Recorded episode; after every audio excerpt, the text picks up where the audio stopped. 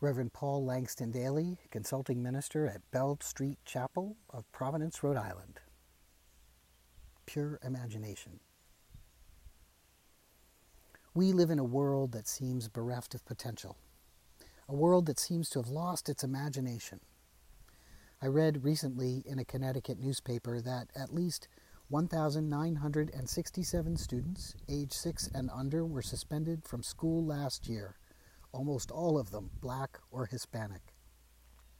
According to a report from the Connecticut of Department of Education, the number of students suspended is actually higher, but privacy issues restrict the state agency from releasing information. That's preschoolers that we're talking about. Oh, and the article also mentioned a seven year old being arrested. I could never have imagined this. I would never want to imagine this. We are in an endless drug war on drugs and terrorism, and no one seems willing to imagine what the end of those wars might look like. We face unprecedented levels of carbon dioxide in the air, and yet we cannot imagine a world without oil and coal. I wonder at times if we are so cynical that we have lost the capacity to imagine a different kind of world. I wonder at times if we are so deadened that we cannot lift our heads from the cold, hard concrete to look at what is around us. When I am feeling cynical, most hopeless, most helpless, when I'm feeling most desolate and alone, when I have no vision beyond my bed at night, and only the thought of doing it all over again tomorrow. I can be overtaken by hopeless boredom, the monotony of helplessness, and lost creativity. Where has my imagination gone? When I was a child, I remember playing for hours in the fields around my house, imagining we were swimming with sharks, exploring the ocean, climbing the highest mountains and tracking lions and elephants. The top of the slide at the playground was a rocket to the moon. The sand was quicksand. Don't slip and fall in. Don't fall in. Pay attention. Watch where you step. Stay awake. Don't fall in. I guess a lot of us fell in and fell asleep. Where are the dreamers, the lovers, the poets, the artists, the one who causes to see the world with our head cocked to one side, or standing on our heads, with our left finger in our ear. These are the ones who awaken us. They do not waken us with dire predictions of death and destruction. That only causes us to want to drink more Kool Aid, to check out. Why strain ourselves? It's all going to crash and burn. I might as well sleep through it. No, no, the dreamers are the ones who see a light. They are the ones who see the world as a giant ball of possibility. The ones who shake us gently and whisper in our ear, Wake up! Look around! It's so beautiful here. Hey! Another gentle nudge. Hey, wake up! Look at all this endless possibility. Look at all this awe and wonder. The dreamers invite us to wake up and participate in the world. They inspire us by their own faith to see the invisible and to wonder about the future.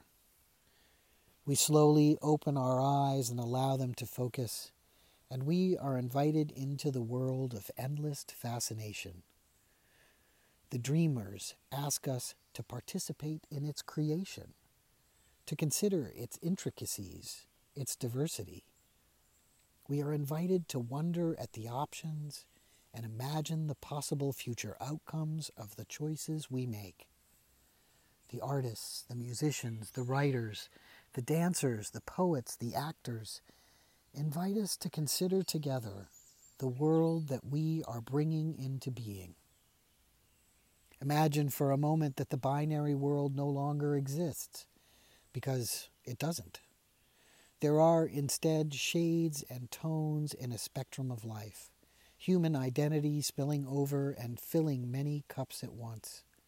Each cup a moment of memory, a snippet of story, a wellspring of wisdom. Each cup a new opportunity to share ourselves with others, to inspire deeper understanding and to develop deeper wisdom about this thing that we call life. Imagine for a moment that our ancestors matter, that our history matters, that our culture matters, that all cultures matter. Each culture as an aspect of us as human beings, inspiring curiosity and respect for our complex nature as well as the complexity of all life. Imagine for a moment that all paths to the holy are sacred, and we hold each other's paths in the palm of our hands. Would you hold your palms open to guide others on their way, or close your fists so you can get there first? We can imagine we all belong, because we do.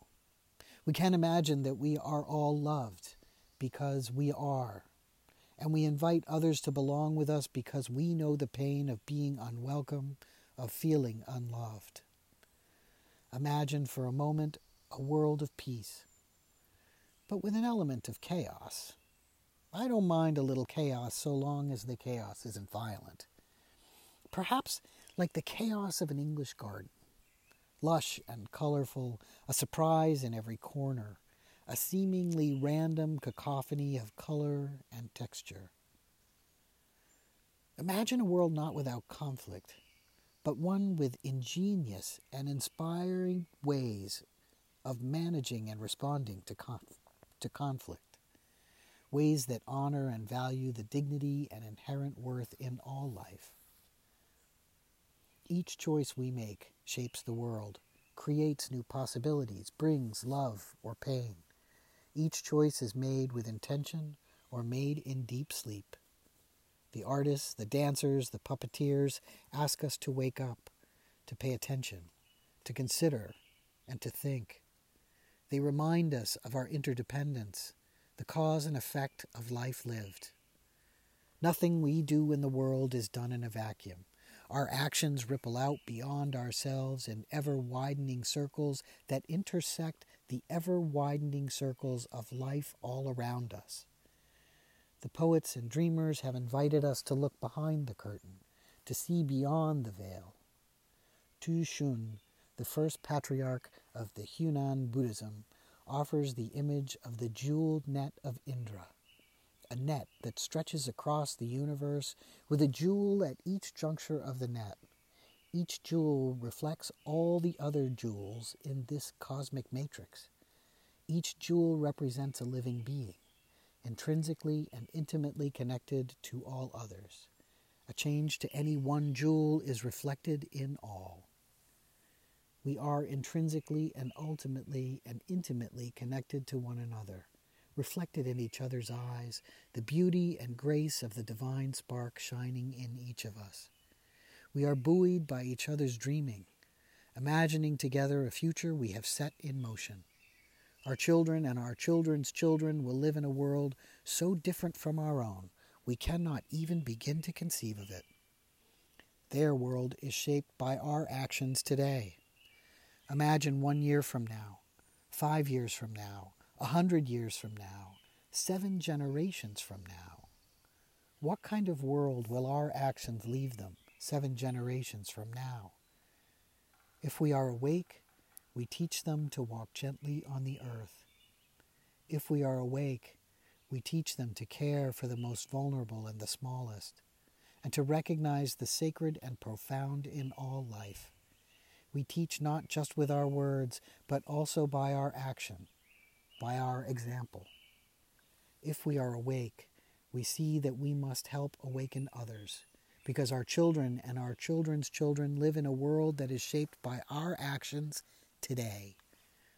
The painters, the sculptors, the dreamers, the songwriters shake us and call to us in our sleep, disturbing us, stirring us, rousing us to participate thoughtfully in the creation of the future, calling us away from the love of power and towards the power of love. The poets remind us that our intentions, thoughts, and actions carve the world into being each day. But if we are in deep sleep, we may act as though we are awake. but tumble through the world, stumbling and tripping, hacking away at the life around us. We hear the news of war and death, of terrorism and fear. We hear of children sold as slaves, children forced to fight wars, children with little opportunity and even less hope. And we sleep, unable to dream except in restless dreams of no, no more, of what if, and I'm only one. And then we feel that tugging on our elbow, that persistent ache, that nudge at the end of our consciousness calling us awake. The artist, the singer, the poet, the song, inviting us to try something new, to take a risk and open our eyes, to experience the world again from a new and different perspective, inviting us to imagine together a world in which we can be both awake and in deep joy, singing a song of love and peace, inviting us to imagine a world beyond our wildest dreams, calling us to imagine what the world would be like if we lived our lives on the side of love. Amen. Ashe, and blessed be.